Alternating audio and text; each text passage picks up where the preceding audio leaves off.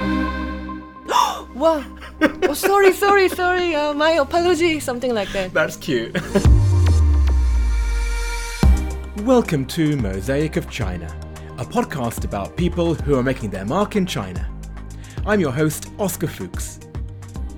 Sometimes in this show, I like to do a deep dive into a profession that most of us don't really know about. A good example was the last episode with Frank Abel, where we learnt about the life of a stuntman in China. But we've had lots of episodes like that, from gin distilling to video game designing to robot making. Today's episode is with Kim Yong Ah, who works in sportswear at Adidas. And all of us know sportswear, all of us know Adidas. But do we know what it means to work in merchandising? Personally, I've been hearing this word for years, and whenever it comes up, I just nod knowingly because, yeah, I understand this word. It means selling. Merchandisers work in selling, right? Well, it turns out that there's a lot to learn from this complex world. A world of wholesalers and franchises, and multi brand stores, and fashion malls, and segmentation, distribution, inventory, and so on and so on. So, here's the episode on merchandising. Thank you very much for coming, Yong Ah. Oh, thank you for inviting me. It's great to see you. We actually have a third guest in the room today. Can you introduce who else is in the room with us? Pippi, uh, P I P P I. P I P P I. Yeah. Pippi is now uh, with me for three years. She's a rescue dog. I think she's almost uh, nine years old. We don't know actually. I, I took it from uh, Pippi Longstocking, Ah, okay. which was kind of hero to me when I was young. Like very brave, determined, and always very positive. So I thought she has a life like Pippi Longstocking. Pippi. and she's nice and calm. It reminds me there was one other episode I've recorded where we had a dog in the studio. Yeah. That was with Lexi Comstock. Just having Pippi here, it's Yeah. a nice connection back Yeah. to season one. But yeah, she's beautiful. Yeah. Let's hope that we won't hear her. She's certainly quiet now, but if we do hear little pitter patter on the wooden floors, that's Pippi. That's not Yong Ah. yeah. We're doing this in my home. We, we might hear some outside noises, so let's get started. How would you, in one sentence, describe what you do here in China? I'm a merchandiser mm. for stores, for branding campaign, for e-commerce channel, and then own retail channel. Always working in the multinational sports and fashion brand like Nike and Adidas, and also Fila and Gap. Nike, and Crocs. yeah. Adidas, Fila, and Gap. And Crocs. And Crocs. Five big company, yeah. Great. Well, you are right now at Adidas, but you're not here talking in an official capacity for Adidas, right? Yes, yes. Good. So, before we get into that, what object did you bring that in some way describes your life in China? So this is the phone carrier. It's so uh, dirty because every day I wear it's something like you know part of my body. Because oh. I'm mom of two girls and mm-hmm. then also working very hard in the big company. That's why I really always try to think about efficiency in life and mm-hmm. then the mobility. Go everywhere and then pay everything at the same time having conference call through the phone, living in a virtual life, especially for the multinational company. Yeah. Everyone, of course, around the world can relate to what you're talking about, but in China especially, we are so dependent on our phones. So let's go straight into your life at Adidas and your previous four or five brands. Tell me about what would be the main thing that you do. Yeah, main thing is merchandising. Merchandising is plan the product launch, creating the product collection, planning the holistic assortment for the season launch to cover the entire marketplace. I need to think about what is the business goal, achieving revenue. Then I need to translate what is the optimized size of the product range at the same time, how much we need to sell. Also, we need to maintain the right size of the inventory at the same time. Mm. So, a lot of complexity, but I've been doing this for more than 20 years. So, it's quite natural for me. You have to deal with the supply chain. You have to deal with finance. You have to deal with Marketing, Ma- every everything. part, every you- part, yeah. Yes. And is Yeah. that the same role in every company? Yes, product is the thing, right? Product represent a brand, product represent the consumer needs mm. and product represent the manifesto for the brand what they want to drive. Let's take it from the beginning then. Let's say it's Adidas. It could be any company, right? Mm-hmm, mm-hmm. Adidas has these new products that they are trying to push across the world this season. Yeah. So you see the global products and then you decide which of them will come to the China market. Is that a simple way of putting it? Yeah. I think there's 60 to 70% of our range. At the same time, I mm. also work together with the creation team in Shanghai as well. That's what I was going to say. Yeah. yeah yeah so there are combination this kind of multinational company always allows room to drive the brand at the same time drive the local needs. So when you are deciding the range, you are also deciding the quantities of the range as well. the forecast always comes in first. And then we get the feedback from uh, our customer which is wholesaler asking them how much they are actually interested. Then we need to talk with the supply chain team. Then supply chain team will talk to the factory and forecast the production capability. This is material you need to pre-book or something like this. So a lot of rounds we are going through. So Yeah. one little tweak in one part will then have a knock-on effect with the manufacturing, with the supply chain, everything else.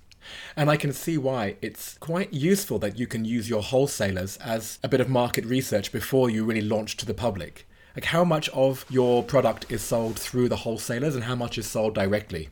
I think that's a bit uh, tricky to share. Yeah. Uh, it's about the company's portfolio. Yeah, right. So some of the company, uh, I wouldn't say specific brand, but some company they really want to start from scratch and then drive the business.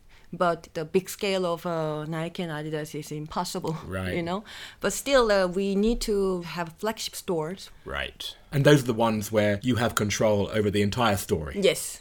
But from consumer's eyes, especially in China, they don't really see who owns who because franchise stores have mono brand signboard. Me as a customer, I don't know if I'm walking into Yeah. a franchise store or a flagship Yeah, store. and then we give the support, and they will manage the same level of the experience and also the execution as uh, the own stores. But then when you think about the franchisees, you're also including the franchisees who stock not just one brand, right? They could stock Adidas, they could stock Nike, they can stock all the other sports brands in one store, right? That's the multi-brand stores. Yeah. Right. Yeah, yeah. Presumably that is where you have the least control over the story, right? Might be, but some of the multi-brand company, they have a business strategy to grow together with these key partners, which is brand, building some kind of long-term plan together. Well, because they have mm. as much scale as you do, these big multi-brand yes. shops. Their voice is quite strong. So in those cases then, how much interface do you have with the multi-brands? In Korea, I had a lot of chance to have a conversation with these multi-brand owners and then also the team because in Korea the multi-brand business was really booming, but in China multi-brand is quite small. Ah. Uh, so that's why I don't have much chances to connect them. So that's the one of the big difference. Outside of China, most of mature market has a really a big portion of this uh, multi-brand business. Me as someone who is not very fashion focused i don't really have much loyalty either you know I'm, I'm a terrible consumer that's the kind of place that i would definitely go to Yeah, yeah. but you're saying that in the context of china not being a mature market is that the difference No, I, I wouldn't say that it's not being a mature market. I don't know. There is no any clear answer. The consumer, whether they want to see the every brand's full range in each brand stores, I don't think so. It's more about the landlord, this giant landlord, in order to make their fashion mall to be more inspiring. They need the one store consumer journey. because what you're saying is if you have a multi-brand store in one of these big fashion malls it doesn't feel special enough right Yeah. Maybe also China is like a giant opportunity in terms of the territory perspective. Every brand doesn't need to be really squeezed into the multi-brand store. That's what I think. Yeah. Yeah. in your current role you're looking after just one line of clothing right I'm doing a category merchandising role, which is actually women's sports performance uh, apparel in Adidas and um, Adidas by Stella McCartney line. Yeah. right current rule is really front end. I plan the segmentation distribution in advance For example, I have a 100 different product. Out of 100 product, 20 product must go to hype drop. Hype drop. Hype drop. Like, you know, this is really, really Special. special. We want to control supply so that we maintain high level of desire. And I want to drive the desire. Ah. So I make a decision and then control which stores can sell this one, which stores drive this one. When we put together, then ah, we don't have any kind of a missing opportunity. Right. Where is the right place to launch in right time? Because not every place is the right place. Not every time is the right time. And then I need to understand holistic marketplace. Always uh, we talk to customers and sometimes they think I want that one. And then we need to think about why do you need this one? Because what you're saying is the franchisees, they have an understanding about what they think will sell in their store. So they can sometimes push back on you. Sometimes want it. They yeah. just want it, right? Yeah, it's e- either way. That's a tricky relationship to actually manage then because you have to withhold from certain people and give to Yeah. maybe their competing franchises. endless negotiation endless hmm. negotiation especially you know the category is going well then it's positive negotiation you know uh-huh. everybody wants Oh, but if it's not going well, oh gosh. Yeah. then everybody pushing back They don't want it in their store. of course Wow. yeah. we need to respect that they also run the business and make it profit Because Yeah. Mm. each franchisee is its own business. yes They have their Yeah. own profit and Yeah. loss. When has something really gone wrong? Like, when could you not negotiate your way out of something? And of course, don't tell me Mm. which brand this was. This could be any of the brands you've worked in. We have uh, some product. We believe that in long term, this is gonna be our strategic focus because we believe that if we put the effort and investment, something create the future. Yes.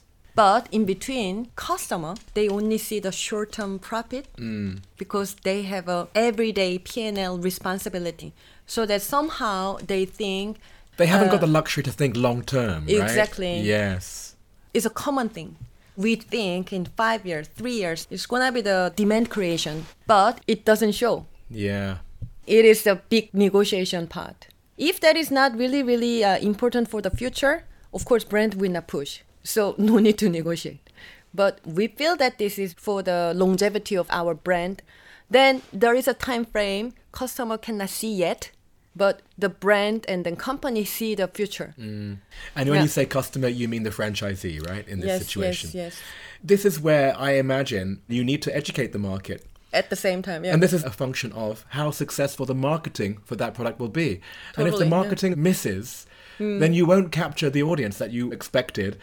And it's that, really well said. Yeah. right, and that side is so unpredictable. Even though you're marketing experts, I'm sure Yeah. sometimes you just miss, right? Mm-hmm. The guys at Global, they have an idea about what they want to push. But I imagine here in China, China has power, but Korea is quite strategically important market. That's why I could come to China. yeah, So regardless of the size, Korea had uh, some kind of uh, support. So when you're trying to find the mix between the products that come from global and the products that you have innovated here in the market, let's say China, how can you make it cohesive? Because the things coming out of China might actually be very different to what global is trying to push down, right? I think uh, once you have a three stripe, you know, the Adidas branding logo and the Nike swoosh, then would not look very different.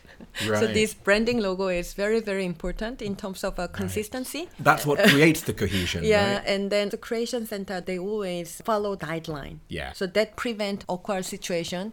But at the same time, if you make it too much identical, then there is no reason to we have a creation center in Shanghai. Yeah. That's why we always think about what is the consumer needs here, which is different versus the international market. Yeah. This is where I can see another really complicated conflict that you have to work with, which is you've got this global brand. That's half the reason people walk into your store. They know your brand. At the same time, the Chinese, they are becoming more proud of their own very specific fashion. So how can you then, as a global brand, compete with mm. these competing Chinese brands? Yeah, that's a very relevant question Right? and very sharp.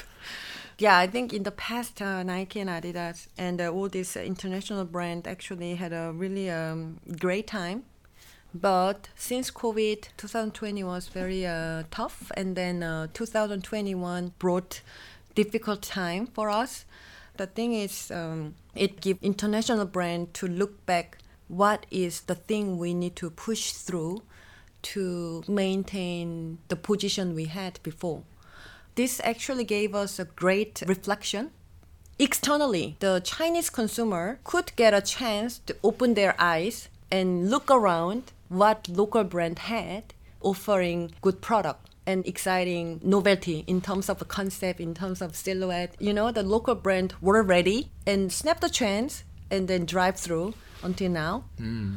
So we are now uh, looking at how they uh, succeeded and continuing this competition. Right. And the common thing we found out actually they are really providing unique selling point Which is? which is either a little bit more bold design or their own character, like you know the Zhongguo Li-Ning, and then the product price is also the very affordable. The consumer is reasonable. They are very uh, smart consumers nowadays, in especially the young generation. So.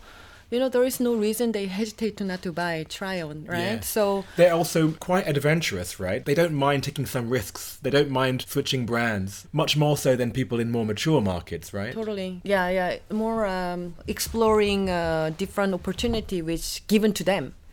So they are really uh, focused on the what is the benefit I can enjoy. Yes. You know, and then the the other one is about how frequently we updating novelty.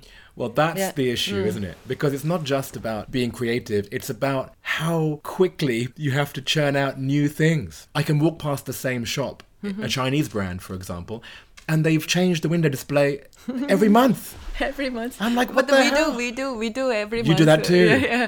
But Ah. I think uh, maybe this Chinese brand, the degree of the change is much more noticeable. Maybe, Uh-huh. yeah. But here is the thing, you know, you need to be yourself. Hmm. Why I love Adidas, first I ask to myself, It's really a long history. This will not go away. That's the heritage of the brand, exactly. right? Yeah. And that's the authenticity. yeah. And this is the one I need to focus on even more harder Yes. now. Yes. Keep on trying to make this authentic brand still stay young from product perspective. Yes. Yeah. And I wonder how many of these very competitive and very unique brands will last as long as a brand like Adidas. It's, it's very hard to know whether they will start to create this heritage themselves or if they will evaporate very quickly. Totally. Li-Ning is really doing good. Ah, Li-Ning, right? Because Li-Ning had a kind of past history as an inspiring brand. And they use it Right. and they move the Chinese heart. I'm also very inspired how they do. This is the identity Zhongguo Li-Ning will push forward next 10 years. Yeah. Is there a Korean brand that's also like that? There is one brand which is Style Nanda. Mm. They start to really set their identity smartly and then they expanded their business portfolio to cosmetic as well. Oh, right. We've talked a little bit about Korea in this chat. Of course, you're from Korea. Mm-hmm. Maybe now we should end this part of the conversation just by talking about the differences between your life in Korea versus here. And how did you end up here in China? What is that story? Oh, I was working in Nike Korea. I was in some project helping China. And then in the middle of a project, suddenly I got an offer to come. And then uh, I was a little bit like, okay, maybe after one year, I will come back to Korea, which is 10 years ago. Oh, wow. and this is where you met your husband. This is where you had your children. Exactly. It's very positive impact in my life. I wasn't unhappy, but in the end, I was a bit bored, or there wasn't really a great opportunity for me to develop my career actively. But now in China, company really pushed me. You can do it. We believe that you can do it, and then fix it, and then you will create. You will enjoy. So the company really encouraged me to Yeah. explore. Also, that I look similar to Chinese. Oh. They speak straight in Chinese without checking or something. I don't want to really uh, make them embarrassed, so I just uh, pretend. Um, I understand. And Oh, then no. I said, sorry, this part I really cannot understand. Can you explain in English? And wow. Oh, sorry, sorry, sorry. Uh, my apology. Something like that. That's cute. I like it. Like I like uh, people Yeah. think me as a Chinese. Yeah. I really really enjoy. Sometimes I ask, which part of China do you think I, I come from? And then Ah. Shandong. right, right, right. Yeah, which actually makes sense because it's very close to Korea. Yeah. so okay, okay, makes sense. Thank you very much for that, and thanks Yeah. for your time today. We will move on to part two. Already? I didn't feel the time passed. But thank you, thank you. I really enjoyed. So, the 10 questions. Okay. Question one, which comes mm-hmm. from Shanghai Daily. What is your favorite China related fact? Yeah, I think this is related to my object. Just the one phone makes me so mobile. In Korea, still I need to carry some of the card. Yes. That's right. I'm having a flashback to when I last was in London. My family have a house which is, I think, about 20 minutes from the local metro station, the Yeah. underground. And I remember walking all the way from the house to the metro station and then realizing, oh, I only have my phone. I can't pay for the metro. You totally forget it's not China. Exactly. And I had to go all the way back, and it's a bloody steep hill Yeah, yeah. to get back to this house. Yeah. Yeah. All right, next question, which comes from Rosetta Stone. Do you have a favorite word or phrase in Chinese? Xiaojie and Meini. Right. Xiaojie means little big sister. And then uh, Meinui is a beautiful lady. So, like, if they don't know my name, especially, you know, downstairs there is a old lady always sitting when we go to the bus station for drop off the kids. She's always a Meini, Meini, like uh, good morning. It's so nice and kind. I can feel that I have a presence. yes. It's a feeling that you belong to the community, right? Exactly, yeah, yeah. Next question, which comes from Naked Retreats. What is your favorite destination within China? Hulunbuir, Hulunbuir. yeah, Inner Mongolia Prairie. Okay. up north, even uh, higher than Harbin. So very, very cold. Ah. Really up north, top of the northern part of China border. When you step into this uh, prairie, you feel like suddenly turning off the noise. Yeah. And I felt, oh, yeah, this is heaven. First time I didn't go with my husband, but the second time, my husband was like, oh, this is even better than you explained. Yeah. Isn't it so beautiful? That is great. Yeah, it's really amazing place. Thanks so much. Next, if you left China, what would you miss the most and what would you miss the least? I will miss constant curiosity. The local people always ask about where are you from, how much do you make, how much do you pay for rental. In the beginning, sometimes it's embarrassing, but I've lived long enough not to be embarrassed. and then I see the true intention. They are just curious, and they are just kind. If I miss Pippi because she ran somewhere, then they will look for together Oh. you know, always willing to give help Yeah. and then always easygoing, warm and nice. That's why I feel, At home.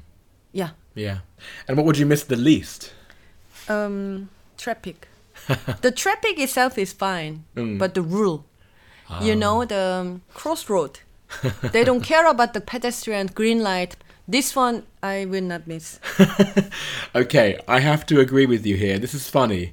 The thing about turning right here on a red light is that they don't look. I know you can turn right, but can you do it slowly and just keep looking in case there is a pedestrian, right? Yes. They don't do that. They just go as fast as though it was a green light. and next question, which comes from Smart Shanghai. Where is your favorite place to go out, to eat or drink or just hang out?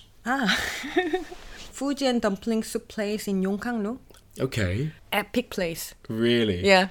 These owners, uh, they know us. Ah. So they are always very kind and we talked a lot. They have been there seven years. Oh, right. Yeah. In Shanghai terms, that is eternity because nothing lasts long in Shanghai. Exactly. Nice. Yeah. Good. Next question. What is the best or worst purchase you've made in China? Best purchase is the suit jacket. very trendy, made by my friend. Whatever she makes, it's perfect balance. I will ask you for a photo later. Yes, yes. Next question What is your go to song to sing at KTV? Um, I always sing uh, Gangnam Style. Oh, God. Because you can say everything in Korean, Yeah. right? so I'm in the outstanding position Fair enough. just because of the language. That's actually a good choice. Yeah. yeah, they really enjoy to see me sing and dancing. You do the dances. Of course, without dancing, then you better not to sing uh, Absolutely. Gangnam Style. No way. Yeah. and then Chinese song is a Xin Bu Liao Qing. Okay. It's a very old uh, song from a movie in Ah. uh, Hong Kong, like long time ago. Somehow I just fell in love with this song, and then I actually write down this song lyric and then understand what it means, and then I practice myself, and I really, really go to KTV to practice the song, Yes. and then sing together. It's just so beautiful. oh, I'm going to have to check it out. What's it Yeah. called again? Xin Bu Liao Qing.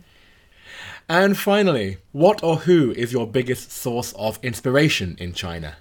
um, authenticity. And then the honesty and then passions really moved me a lot. The people who has this passion for example they really think about the reason and then analyze deeply and then try to share with me what they believe. This whole uh, conversation moved me a lot there is no any certain benefit he or she has to do this and then uh, i got a, some kind of very great idea That Mm. makes sense, and I can also see how that ties in with your story from the beginning because we're talking about the way that you have worked with brands. You have to innovate, but you have to always be authentic. So Yes. it's a good way to end our conversation. Thank you so much, Young Ah.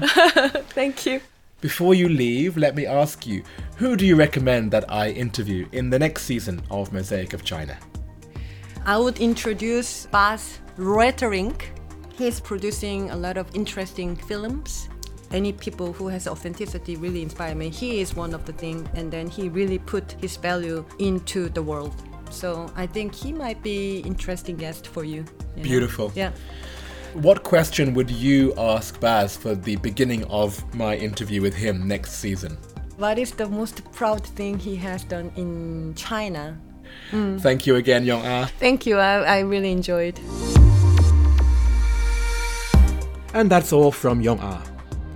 It was a relatively short episode this week, so if you're still in the mood to hear more about the business of fashion, be sure to listen back to the episode with Casey Hall from season 2, episode 22, who was a China journalist from the magazine called Business of Fashion. And if you're still a bit confused about the difference between customers and consumers, then I recommend you listen to the catch up chat with Jorge Lucio, who works in marketing at Coca Cola, which can be found at the end of the interview with Siri Nordheim from season 3, episode 4. And finally, Yong Ah is the first guest on Mosaic of China who comes from Korea.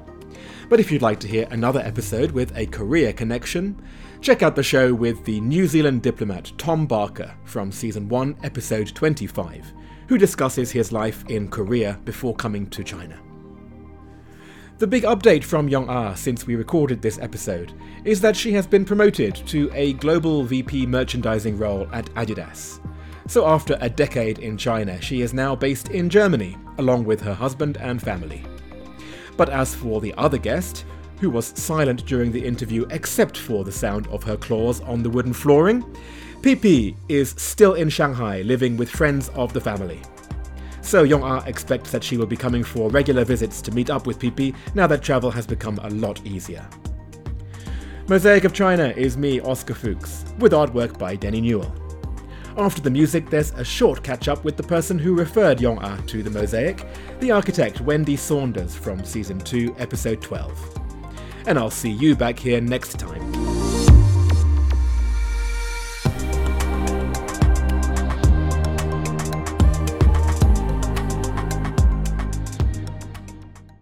Hello. Hello. The last time I saw your face was when I bumped into you in Shanghai as we were both officially stroke unofficially allowed out of our Yeah. compounds. yeah, I know. and where do I find you today? Yeah, I'm in uh, Antwerp actually. And Antwerp, of course, because you were born in Belgium, you are half English. Uh, you worked in Amsterdam before you came to Shanghai. So Antwerp is what for you? Is it where your family still lives? No, actually not. But it's kind of in between where I'm from and where my partner's from, actually. So I mean, I'm looking forward to going back also, but it's also been really very refreshing. Yeah. yeah. Well, for anyone who didn't hear your original episode, I should introduce you. You are a co founder of the architectural company AIM Architecture. Mm-hmm. So you've been doing architecture in Shanghai. Gosh, how many years is it now? Mm, that's 16 now. 16. Yeah. And for people who are in Shanghai, one of the most noticeable things that you've done is with your partnership with the Harmay brand. I keep seeing more things pop up. This is an online retail brand, and you were tasked to help design their offline physical presence. Tell me, how has your partnership with Harmay continued over the last 18 months? Well, I think we've been lucky with that partnership. I mean, they're always trying to push the boundary of their presence it's also a challenge because, of course, you have to constantly reinvent the envelope and, and kind of push it. Uh, so, in that sense, you can't really slack off. Every time it's different. You have a different condition, different questions. Some of the stores are really in special situation, like the one on Anfulu, the corner. Yes. And I'm not surprised to see architecture playing a bigger part in retail since it is all about the experience these days, correct? Yeah, also I think for how you get the people in and, and get them to come in the first place because you can buy anything anywhere and, yes. and it should be a place where people can come and hang out and be part of that community.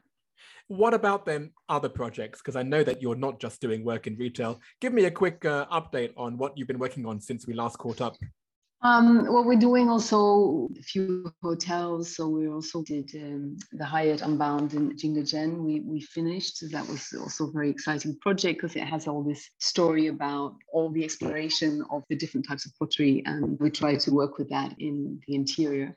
So yeah, keeping busy for sure. That's so, good. In yeah. fact, I haven't been to Jingdezhen before, so when I do, I'll definitely check out that hotel it, it's an interesting city to go for a weekend and you can very easily get into the countryside and there's a beautiful museum there also and there's a lot of uh, nice interesting architecture happening at the moment oh there you go well, thank you for your time this morning. It's good to see you again. And before I let you go, of course, I will be putting this update at the back of the episode of the person who you referred for season three, which was our friend Kim Yong Ah. Yes. Have you managed to keep in touch with her and her husband? Yes, and she's moving to Germany. Yes. Well, she will be one of those people from the season who I did the interview, and since doing the interview, she has left China. There's actually quite a few like that. Yeah. So, so many people. And yeah. yeah, it's kind of sad also. Well, yes. I will still be here when you come back. So I look forward okay, to seeing cool. your smiley face on the street again. okay, let's catch up for a drink then. Good. In the meantime, thank you again. Thank you.